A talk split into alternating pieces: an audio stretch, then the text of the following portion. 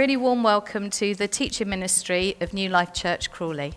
We're a multicultural, intergenerational church. And we believe in the gospel of Christ. We believe in spreading his love through his word and through his works. We really hope that you enjoy what you hear today. We'd love for you to connect with us via the usual social media outlets such as Facebook or on our website.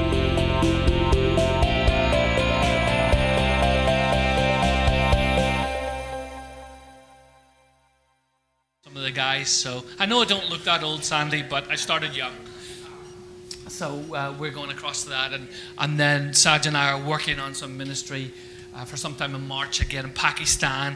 We want to pioneer and plant some new churches and outreach in the area there, so we're, we're working on plans for that as well. So we're very much committed to that. We know these guys are, it's their life, it's what they do. So why don't you welcome them uh, as they come?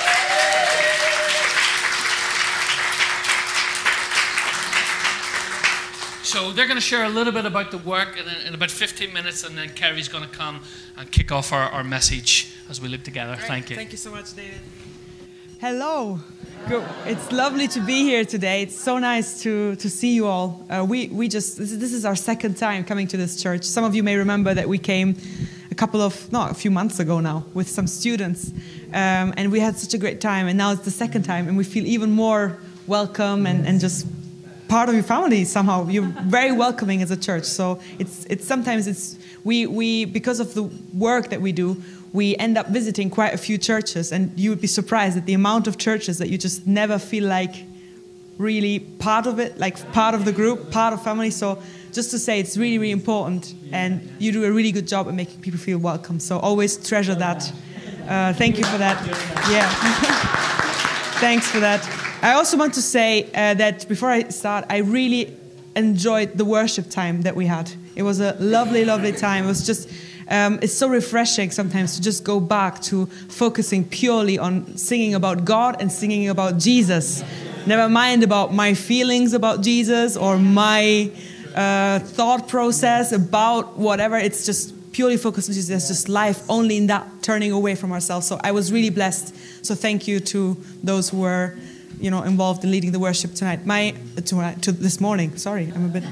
Uh, my name is Lisa. This is my husband, David. As uh, David already said, we uh, have the privilege of serving um, the IBTI, the International Bible Training College, down or up or west. I don't know. Over, down, down in Burgess Hill. So I'm originally from Germany. Germany. David is from Italy. Um, we came separately to the UK. I came nine years ago, David five years ago, because we uh, wanted to serve God and we felt that we didn't know where to start. And so we came to the IBTI to get prepared, to train, to study, to be discipled like on another level, and then dedicate our life to serving God. And we never expected that it would be at the IBTI.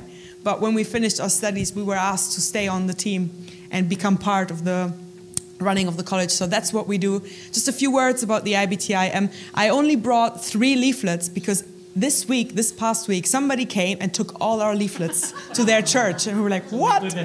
So we, we are getting more printed, and we'll make sure we get them to you. So if you're interested, feel free to come to me, and I'm happy to. The first three will get a leaflet, so be quick, okay? Um, so, the IBTI, what is the IBTI? The IBTI is a Bible training college, but what I would like to highlight is the fact that it's not a theological seminary like you would expect in the sense of theology, theology, theology, theory, theory, theory, exams, exams, exams. We do a lot of that. We have classrooms, we have a curriculum, we have an accreditation, but we don't teach theology, we teach applied theology. And that makes all the difference to us.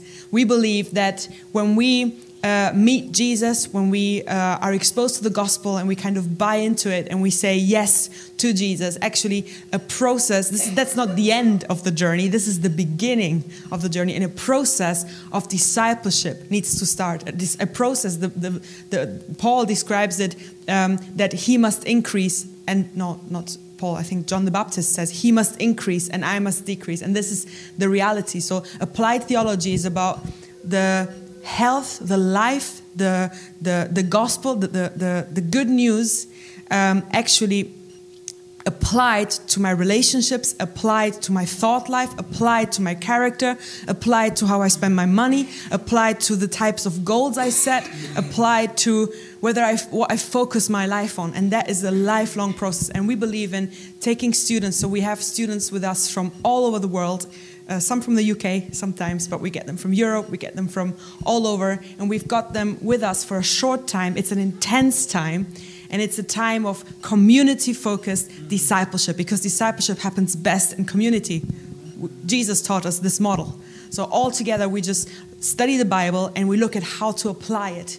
And we try and strategically and intentionally, because intentionality is very important, intentionally not just look at theory, look at what we know, but look at how do we apply this in life? How do we help each other when we tried and it didn't work? Do we just, well, give up? Well, this relationship is always going to be difficult and that's just it. That's not the way.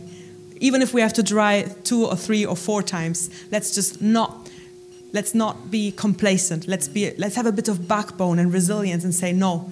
I want my life to reflect a Christ-like character.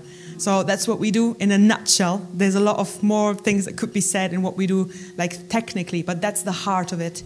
And um, yeah, we we just we love we we love the church. We love. Uh, serving the church. We believe that actually the IBTI's ministry is about the church because um, it, it is the church is the primary agent of God's kingdom on earth today. So um, just to say, just to leave you with this encouragement, if you if you feel that um, you know you, you, you know Jesus and you love Jesus and, and you love the church, uh, but there are areas of your life that just you, you think this cannot, this, this just, this, this is like this, this discrepancy between what I know is God and when, what I know is the life that I'm supposed to live. Just to tell you, just because you've tried in the past and it didn't quite work out, it doesn't mean it will always be like that. You know, help each other, pray for one another, read books. Um, don't, don't be complacent, but believe that when the gospel comes to a person or to a community, um, it's, it's, it's, the, the, it's got the potential and the power to transform everything, like the whole of our lives and the whole of our community. So, yeah, that's what I wanted to share. I'll just leave space to you now. Thank you, Lisa. Um, my wife, she said that we have only three leaflets. To be honest with you, there are six. Three, three are about information about IBTI. But for my job at IBTI, there are three more that are even much more important for me that are uh, related to if you want to support us, partner with IBTI. So um, jokes apart, if you want any information how to partner with us or information about the college, just come and grab some. Or I'm sure all of you have got your phone. Take a picture of it, front, back, and you can read it through. Um, uh, I was very happy to have the invitation from David because um, I am freshly came back from my trip in Uganda. I've just got back on Wednesday, and uh, yeah, and it has been a, a great, great, great experience. Uh, sadly, I didn't have the time to put together pictures, but my dear friend managed to, to put some pictures together. These are just few, but I really wanted to give you a picture of, of what it was and what we did that because I really believe that when people sees, uh, people needs to, to see actually the work and what you do there and people will actually understand and, and see the need as well so um, i'm davide yeah, yeah, yeah. I'm, uh, as you know, I'm Davide. We have been there um, with uh, um, the director of the college, John White. Uh, they lead the college together with Eliana White.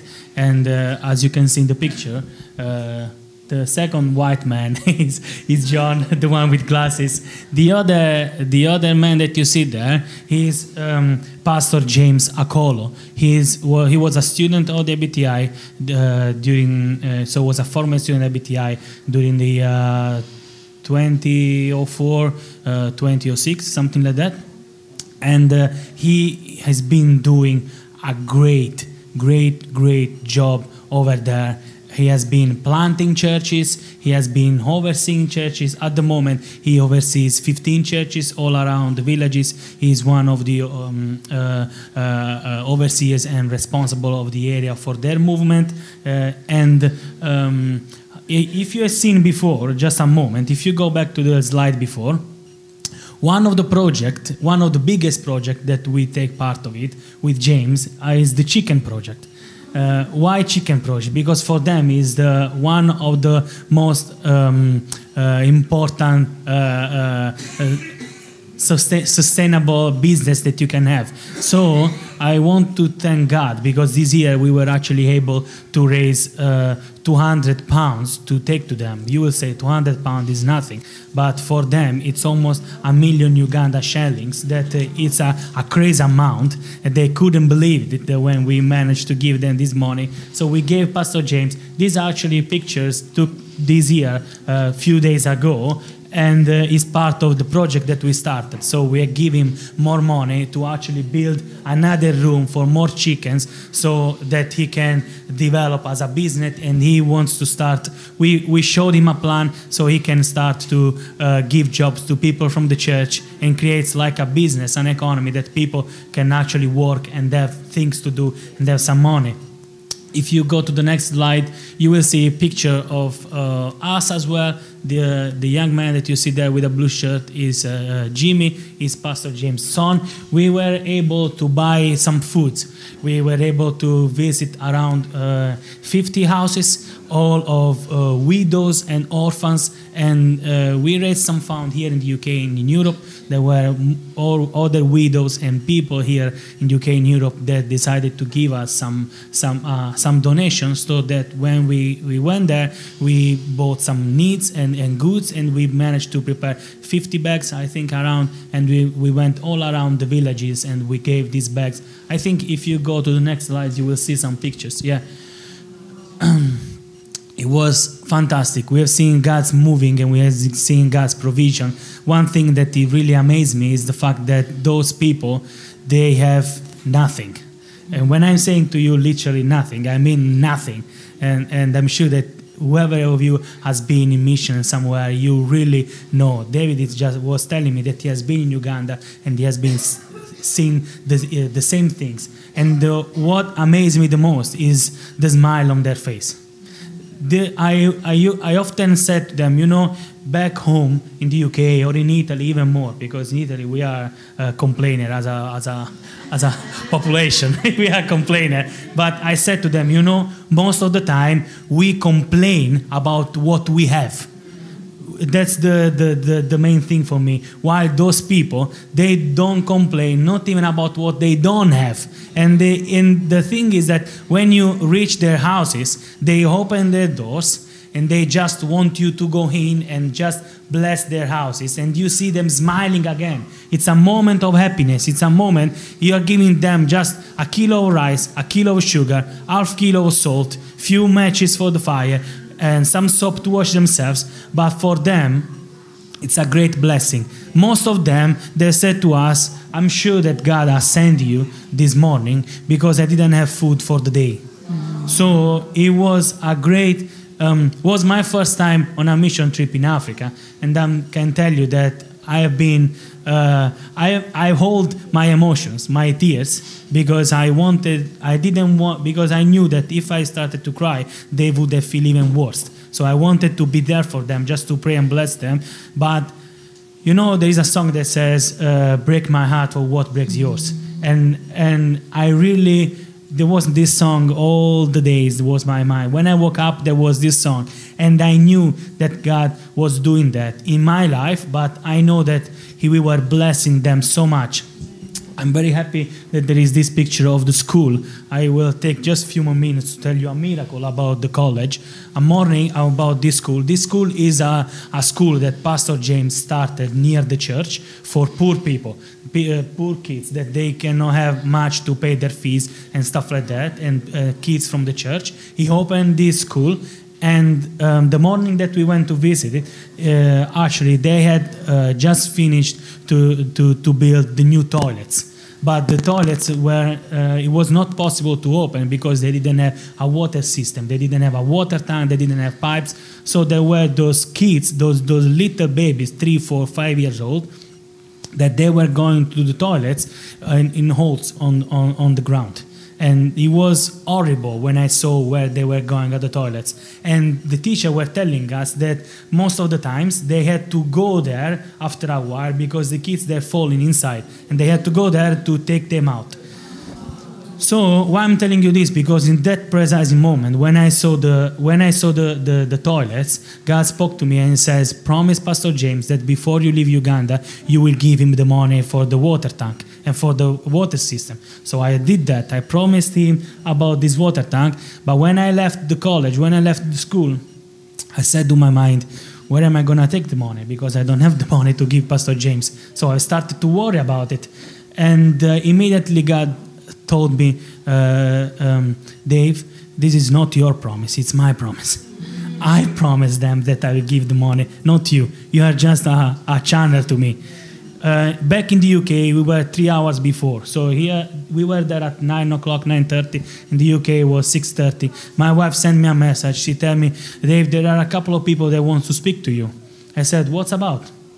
She said, they want to speak to you. I don't want to tell you, and it's better if you talk to them. I said, okay, I'll have maybe some time this evening, I said, because we are bu- busy going out bags, churches. We, visit, we visited so many churches every day, preaching and every day sharing messages, every day praying for people. But when we come back at night, I called my wife. I said, um, shall we speak with these people?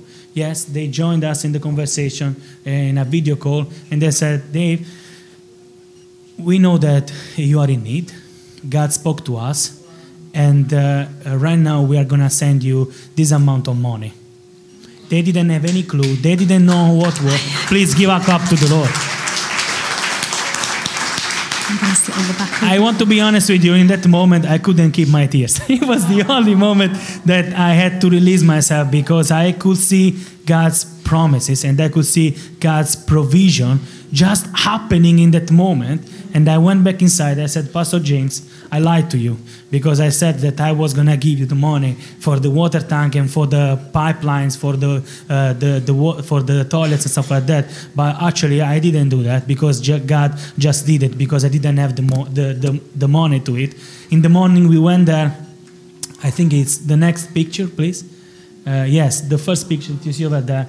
Here, sorry. I was able to, uh, that's Pastor James, I was able to go there in front of the, all the witnesses, all the, all the teachers, and all the kids that were there. I gave Pastor James the money, and the morning after we went and we bought the water tank, and in the next couple of weeks, in the next couple of weeks, these kids, they will be able to have a normal toilet like our kids here. And that was something that it really, really amazed me.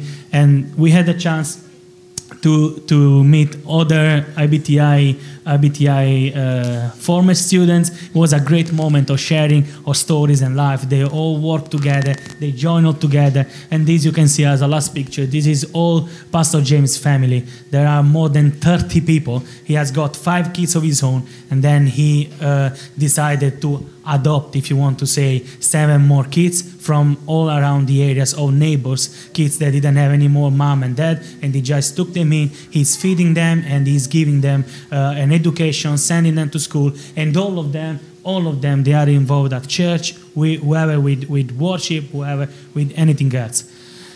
Amen. Thank you so much for listening. And So I'm sure Sophie and Peace would like to join us as Ugandans. Uh, come on, come on, come on. Uh, while David and Ian come and we'll just pray for these guys. well, there you go. We started the thing.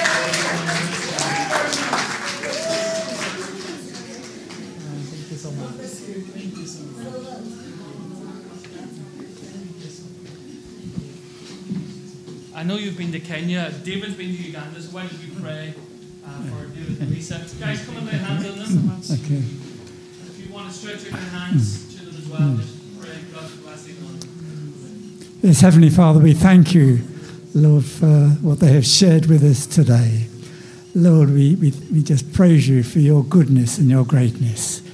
Lord, we thank you, Lord, for their obedience to you, their dedication to you. And we thank you that, Lord, through them, we've seen something of the blessing. Lord, and we pray for Lord, Uganda as well. We thank you, Lord, for what was done and is being continued to do out there. We thank you for that nation, Lord, from the people there, for their heart, their simplicity, but their love for you. And I pray, Lord, that you will continue to bless that work there. Lord, we pray for this couple, Lord, that you will continue to have your hand upon them. Lord, as they, they train others, Lord, that they may have the joy of seeing others as they have going out, Lord, and, and giving fruit for you. So we thank you for that. We thank you for this small glimpse we've had this morning of all that you're doing. Thank you, Lord. Amen. Amen. Thank you. Amen. Thank you, guys.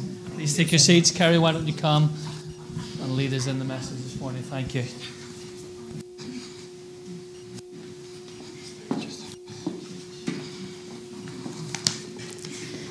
Good morning, everyone. Um, I'm sure you'll agree that um, Lisa and David will be definitely on our minds and um, we'll be praying for you.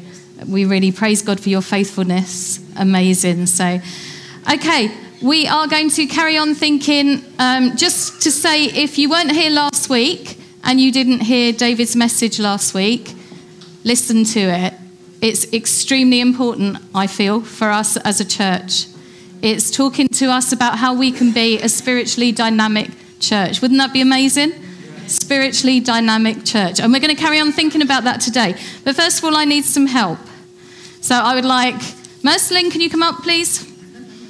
Um, Charlie, can you come up, please? And where's Dar- Darcy's disappeared? Ibreka, can you come up, please? And is where's is Aidan there? Aidan, can you come up, please? Okay, I want you to go and give a message. I've got a message for your adults. Okay?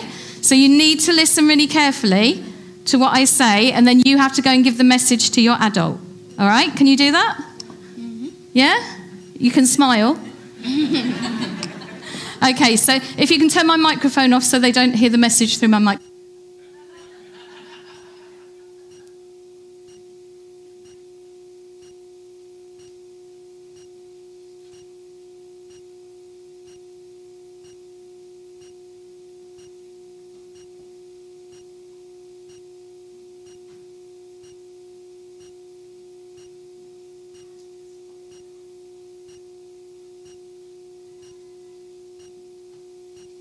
Right, let's see how success. Oh, really quick. Thank you. You're really on the ball. Let's see how successful these messages have been. So, Sophie, what message did you get? I have seen. Fantastic. I think who was next? Was it Aidan next? Aidan, what message did you? Who did you give your message to? Tears. Your tears. Fantastic. What did you get, Maria? To my prayers. My prayers. And Lisa? I have heard. Doesn't make any sense.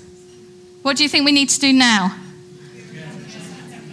Rearrange it. So, adults, come on, give me something here, adults. Can you please rearrange yourselves and shout out in order what you think the order is for that verse?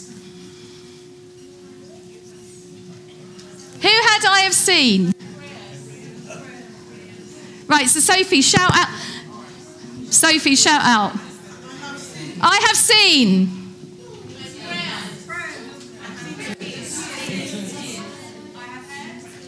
I have seen your tears. I have heard.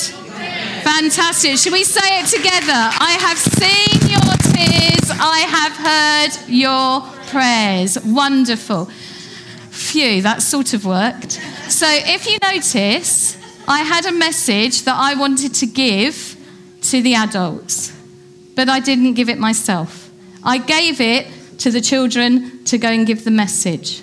Now, that could have gone horribly wrong because, Mercelin, you missed a trick then.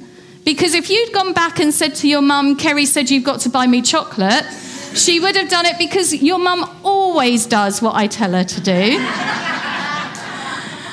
so that, that message working relied on the children, number one, listening when they were up here, number two, taking back the right message, and then number three, we needed to think about that message and to sort out what it was saying to us. And isn't that an amazing message? It's from 2 Kings 25. I have heard your prayers and seen your tears. And a bit later on, I'm going to explain why that message means so much to me at the moment. Those children acted as messengers for me. In the, particularly in the Old Testament in the Bible, there were lots of people that needed to do that for God. God spoke to people and they passed on the message. Sometimes the message was a rebuke, sometimes the message was an encouragement, sometimes the message was a warning, but they passed on the message to God's people. And they were called prophets.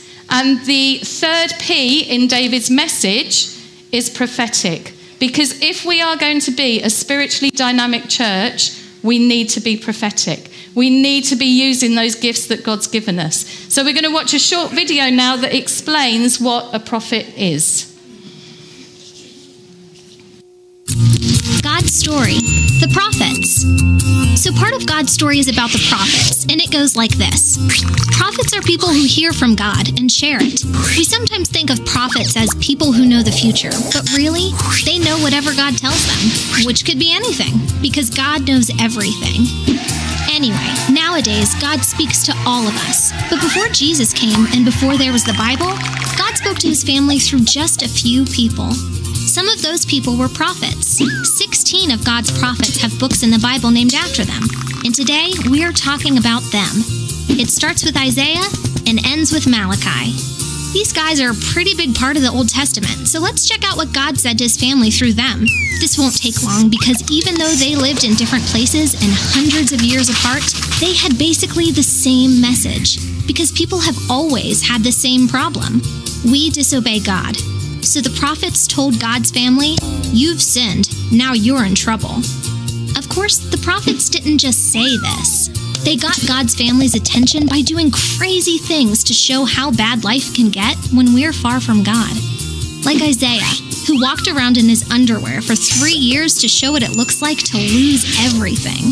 Or Jeremiah, who hid his belt under a rock until it rotted, then dug it up again so God's family could see what it looks like to be completely destroyed.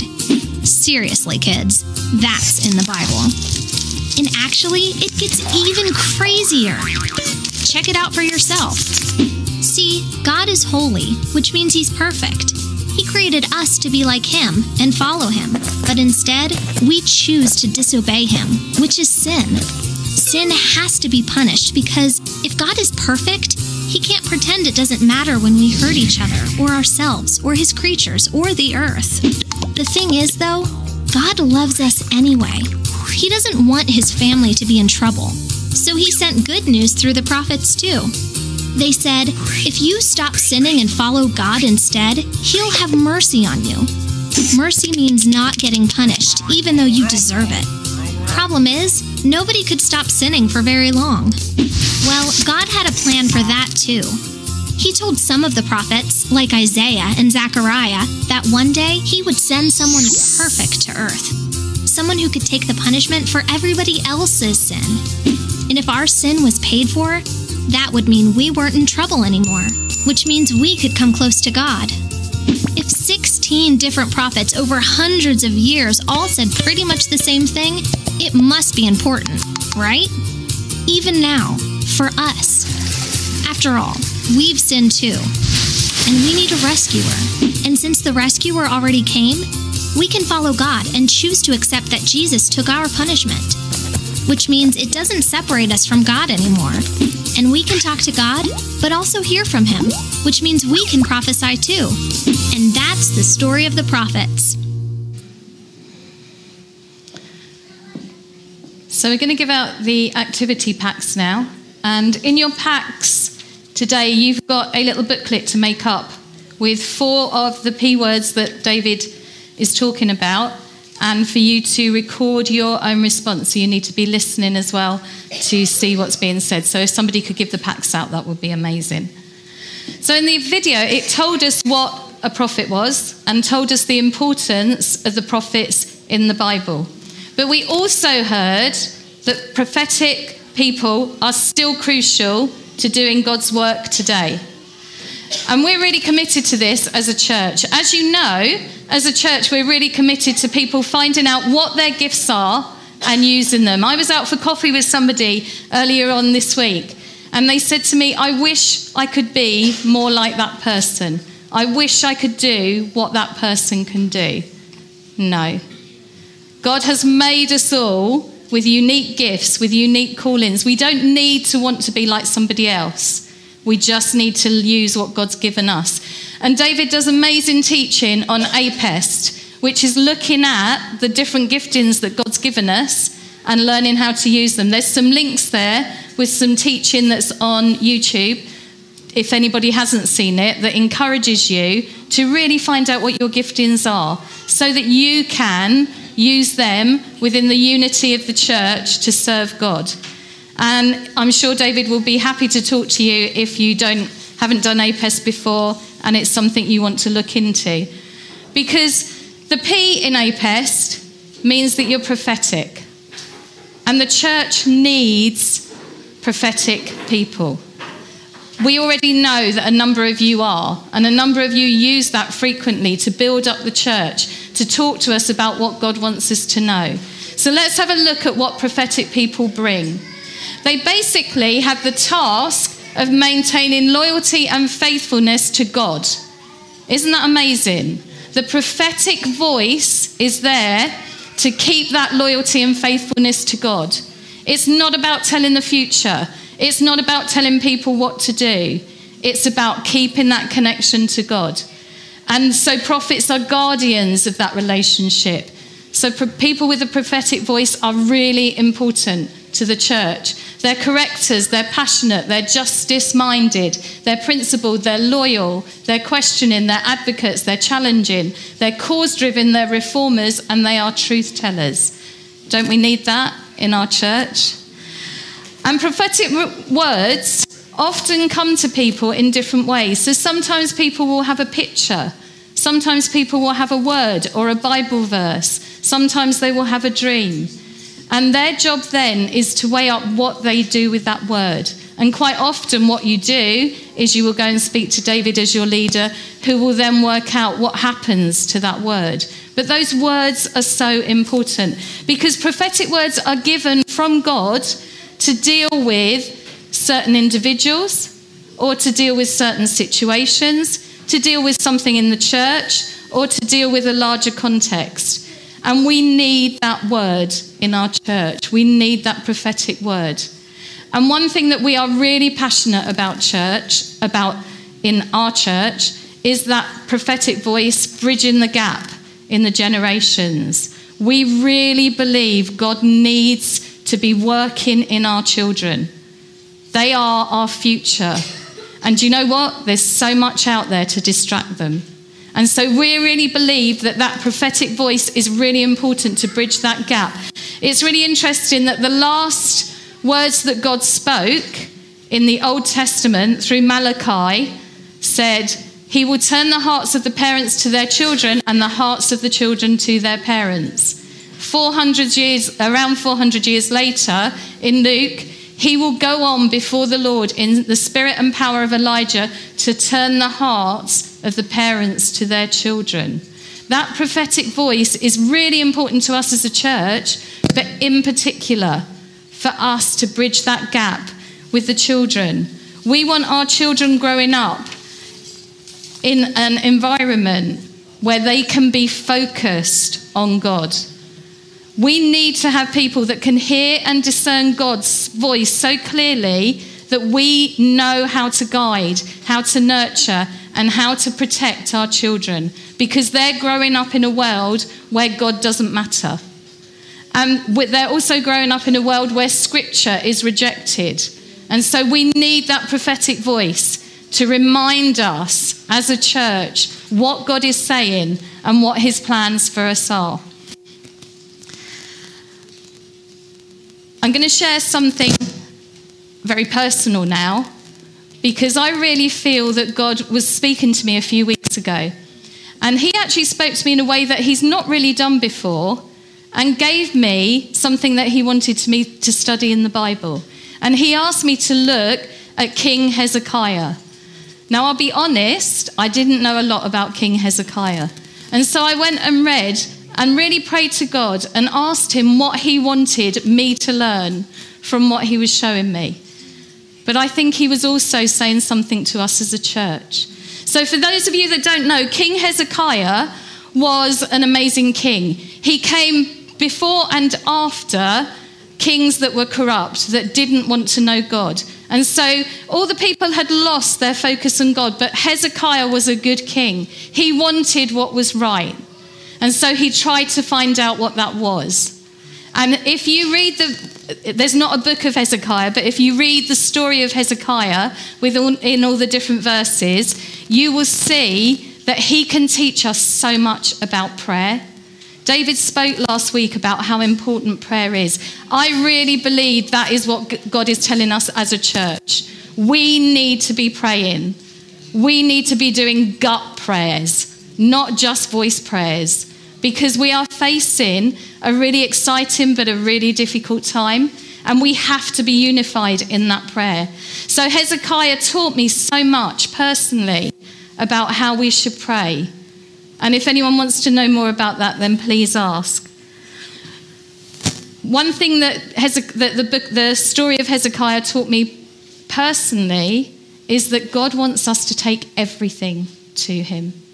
Hezekiah was a real prayer. He did pray. But he came to a situation where he was facing, he was basically devastated. And he didn't stamp his feet. He didn't throw a tantrum. He didn't say, Right, I'm just locking myself away in my room and never going out again. He turned to God in prayer. That verse that I gave to all the adults here, that verse really meant a lot to me. I was, as you know, I went away on a study week.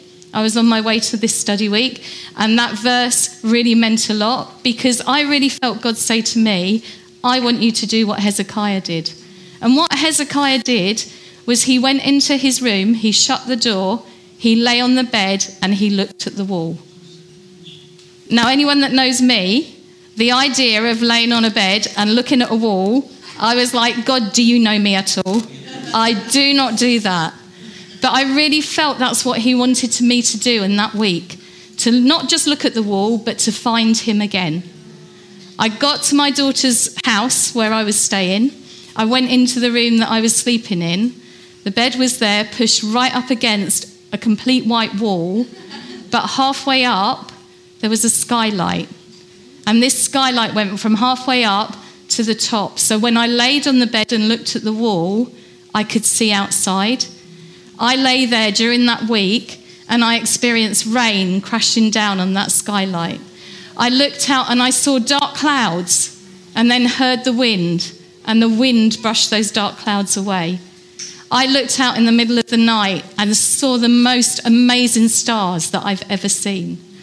So, although God wanted me to lay there and look at the wall, He wanted me to remember who He was. And I think that was God's prophetic word to me to trust Him, to listen to Him, to know that He wants us to take everything, even when it just seems as though it doesn't matter. But now comes the challenging bit. Because in the story of Hezekiah, he is battling and he's about to be invaded, and he knows he's in trouble with his people. He has to rely on his people to fight, he has to rely on his people to be there. And the uh, chief of the fighting army comes, comes and starts talking, but he doesn't talk to Hezekiah. He doesn't talk to Hezekiah because he knows there's no point. He knows that Hezekiah is so rooted in God, so secure in who he is, he is not going to turn. So instead, he spoke to the people. And he spoke to the people and told them all the bad things that were going to happen. And he said to the people, Come with me, because you will be safe. If you come with me, you won't have to battle. If you come with me, I promise we will have a life, nice life. If you come with me, you don't have to be part of this war that's going on. And we can go away and everything will be all right. And actually, one of Hezekiah's uh, workers asked this man to not talk in the language that his people will understand because he was scared that his people would run away. And so this chief then spoke in Hebrew and spoke to these people and said, Come away with me. The people stood their ground and said nothing. They could have said, Actually, I'm scared. I'm going to come with you. They could have said, Actually, I'm not sure Hezekiah knows what he's doing. You speak much better. I'm going to go with you. They could have said, I'm not strong enough to do this. I'm going to come with you. They stood their ground and they said nothing. And I spent a long time praying because this verse just seems so important. This story seems so important. And I couldn't work out what God was trying to say. And I spent a long time on that study week praying about it. And this is what I think He's trying to say to us as a church. Outside there, there are so many things that can draw us away. There are so many things that look better. There are so many things that look easier. There are so many things that probably won't take as much work, and they're trying to draw us away. And one thing that I really feel God was saying, and please hear this in the right way, is that sometimes, did you notice he spoke in Hebrew? He was speaking sense, and actually, he was speaking the truth because the battle was going to be hard. He was speaking the truth, but he was twisting that truth to try and draw them away. I think that sometimes that happens to us as a church. I think there are people on the outside of this church who actually are speaking the truth and probably are Christians, but they are trying to draw us away from what we're doing here. And I really, truly believe with all my heart that next year God has got some really exciting stuff for us as a church. We started to see that. Some of the stuff that's happening in our community, some of the stuff that's happening with our children, some of the stuff that's happening in our families is really exciting. But let's not um, beat around the bush. It's going to be hard. It is going to be hard. And we need to decide as a church where our priority is. Is it with God? Or is it half with God and half with what's going on out there? Because it does look easier. It does look as though it's going to be a lot more. Let's face it, there are some churches who are starting to water down what God says. There are some churches that are starting to say, I believe this in the part of the Bible, but I don't believe this part of the Bible.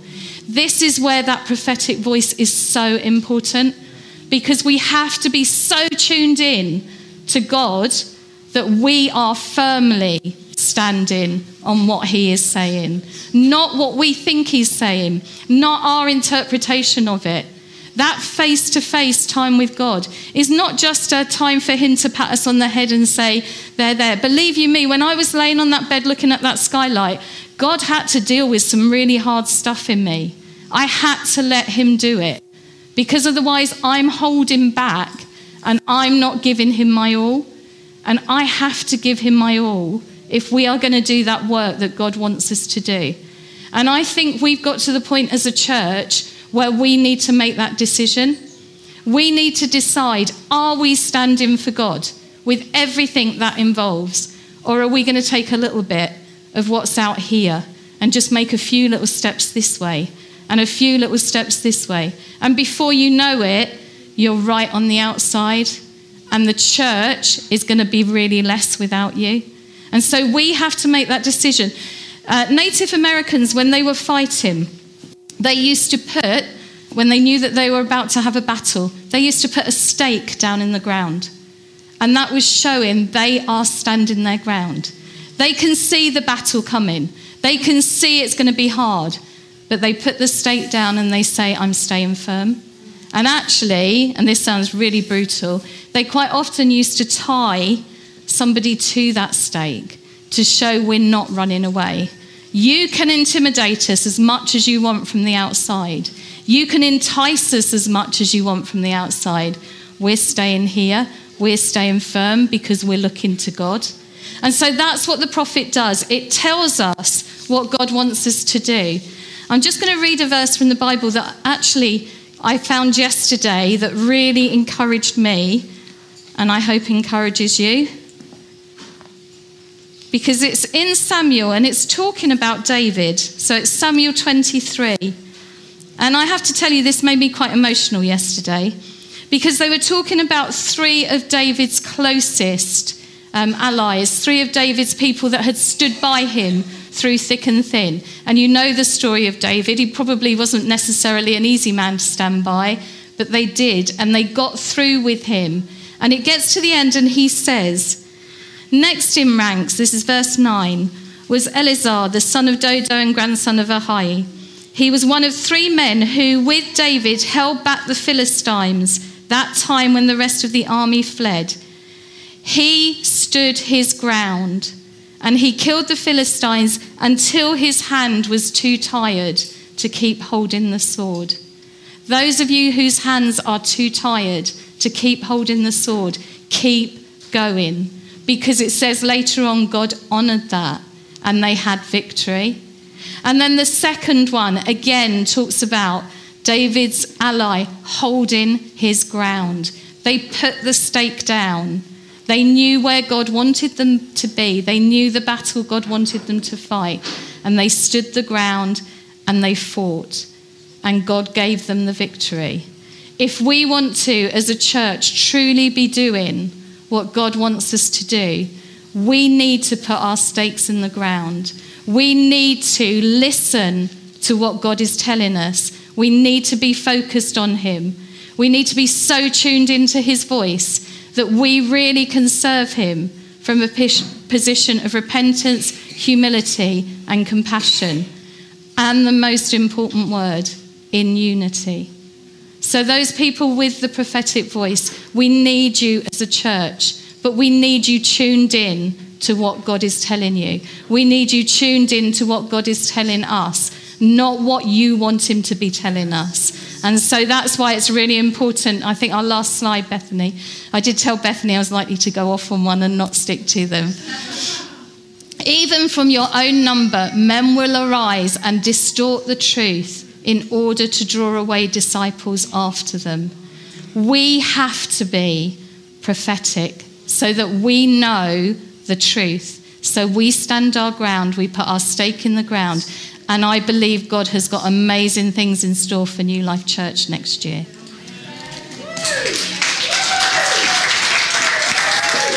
Thank you, Kerry. Yeah, it's a great word for us.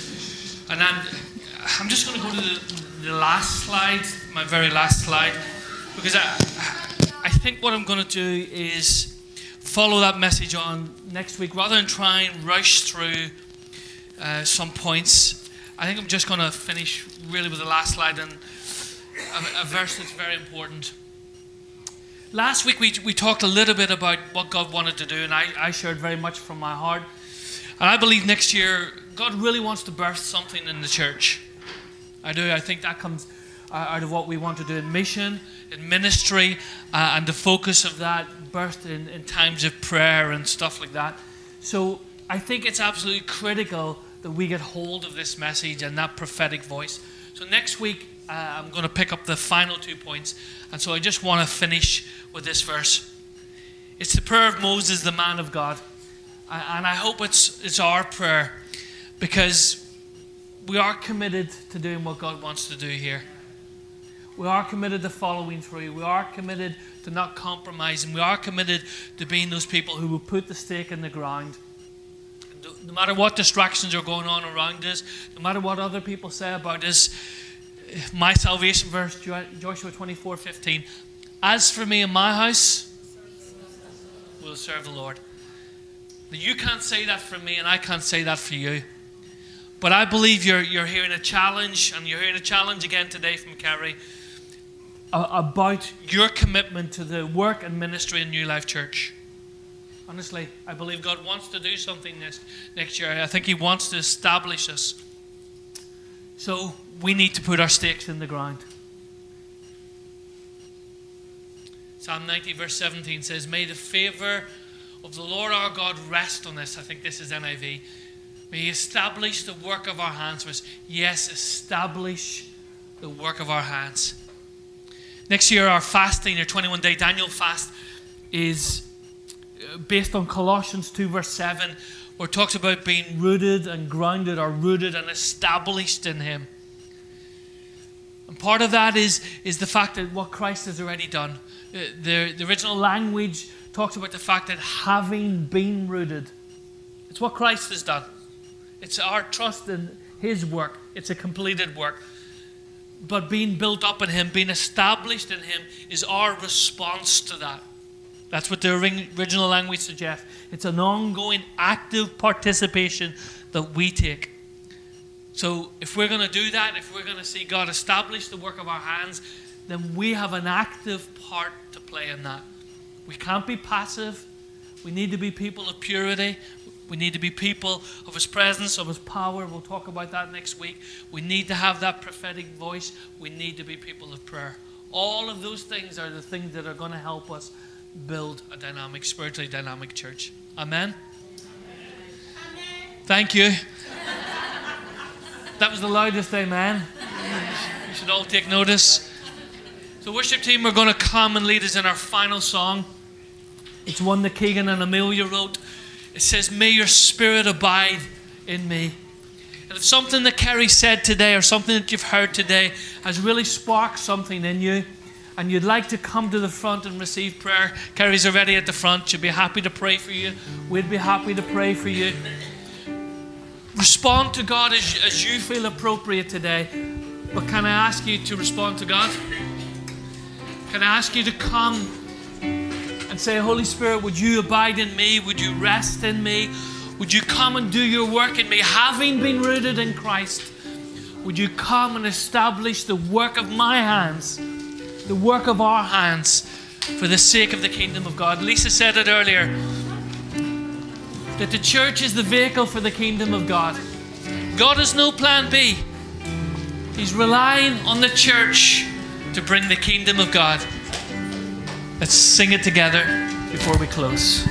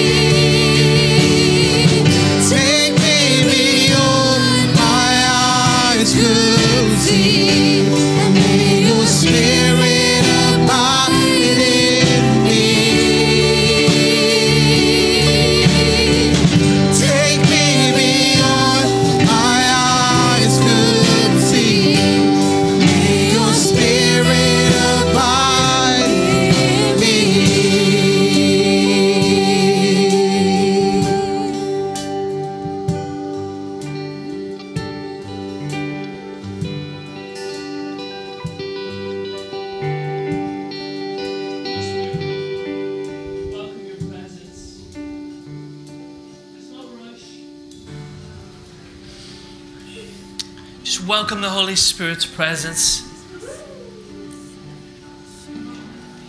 Holy Spirit, come and have your way. Come and speak into our lives. Come and speak into our experience. Come and help us to shift our mindsets and anything that we're holding on to that's not of you. I want to encourage you to do that this morning. Anything you're holding on to, any unforgiveness, any hurt,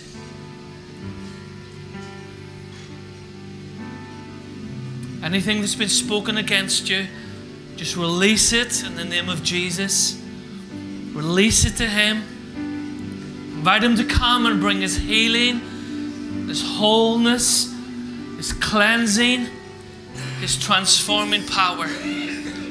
Holy Spirit, just come, we pray. Just increase your presence. Let your kingdom come. We bless your name,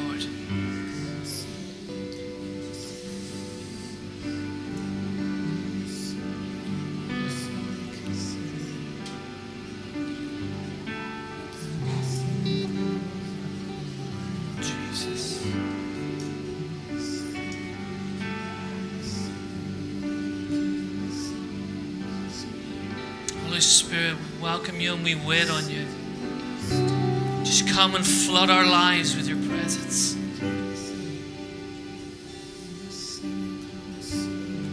Just come with that still small voice, Lord, that speaks your comfort, that speaks your strength, that speaks your encouragement.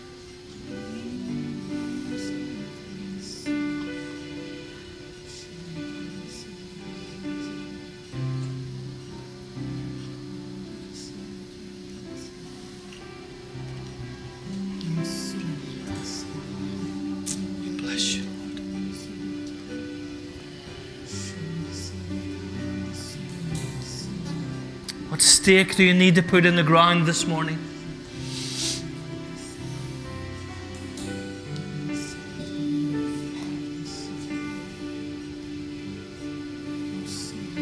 What does God want to establish in your life?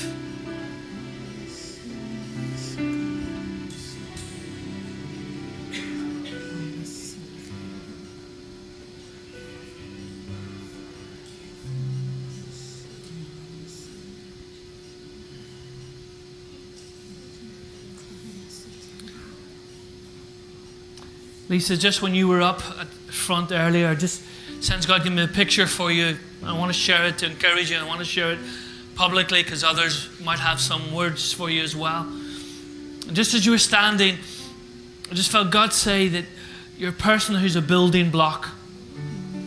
You're a building block in the kingdom. But a building block on its own is, is of no use. And God's going to bring other building blocks that are going to come alongside you. And that's going to act as a foundation where people are going to build on what you say and build on what you do. And the strength is going to come because you're a good foundation. You're a good foundation on which God can build. And He's going to use you as a building block, and others are going to build on what you say, what you do, and who you are. I believe God wants to encourage you this morning. Allow Him to do that. Allow Him even when others may seem to excel, when others may seem to go higher. God knows you're the building block. That's a good foundation for Him to build on.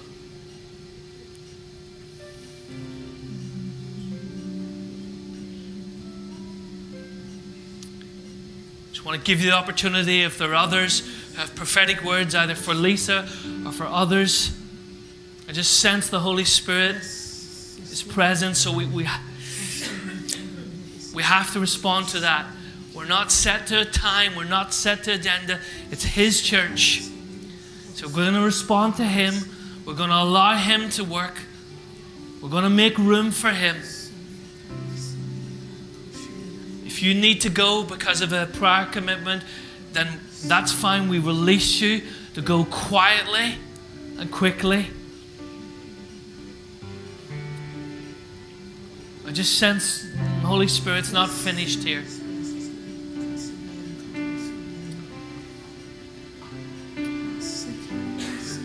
Welcome your presence.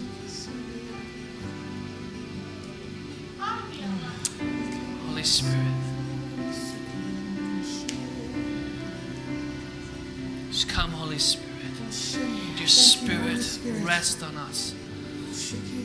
May your anointing rest on us, Lord. May we be people of your presence. Establish your presence in our life, the overflow. Your anointing teaches us to remain in you.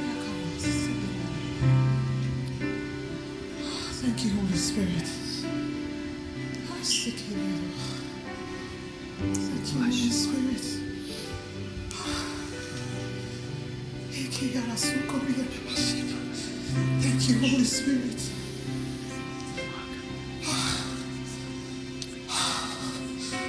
Thank you, Holy Spirit. Yes, we bless what you're doing.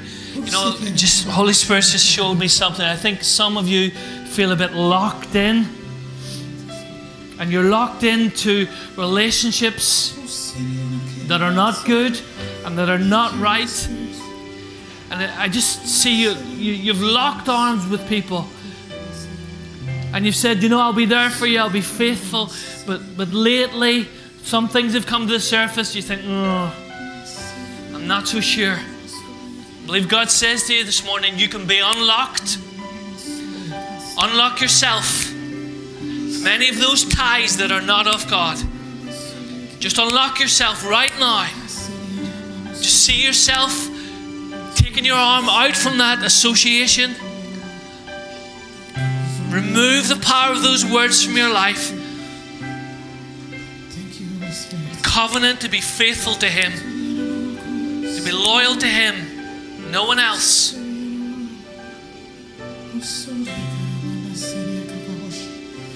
Holy Spirit, just bring your unlocking right now. Bring your release.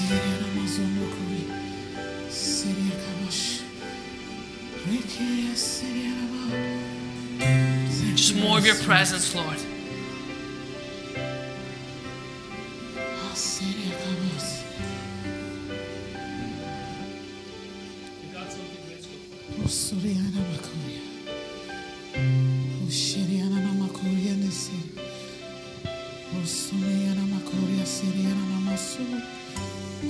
Thank you, Holy Spirit. The Holy Spirit is here. He wants you to release yourselves. Yeah, give yourself permission. You can release yourself. You can speak it out and say, Lord, I release myself to all that you have for me. I receive the unlocking and the transforming power of the Holy Spirit. I release myself.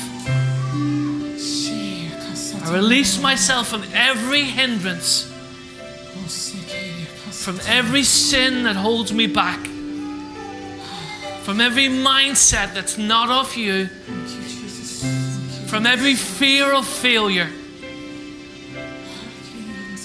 from every fear of disapproval and rejection. Release yourself this morning. Release yourself. Just release yourself. He's here. He's here. Ah, Jesus. Release yourselves. I'm going to sing that again. May your spirit abide. I encourage you, as Mike is done, coming to the front, making some space. You can come and you can kneel, you can bow, you can worship God. But as we sing this, come and do real business with God. Thank you so much for joining us today. We hope that you enjoyed the teaching. We'd love to hear from you, so please contact us. All the details can be found on our website. God bless.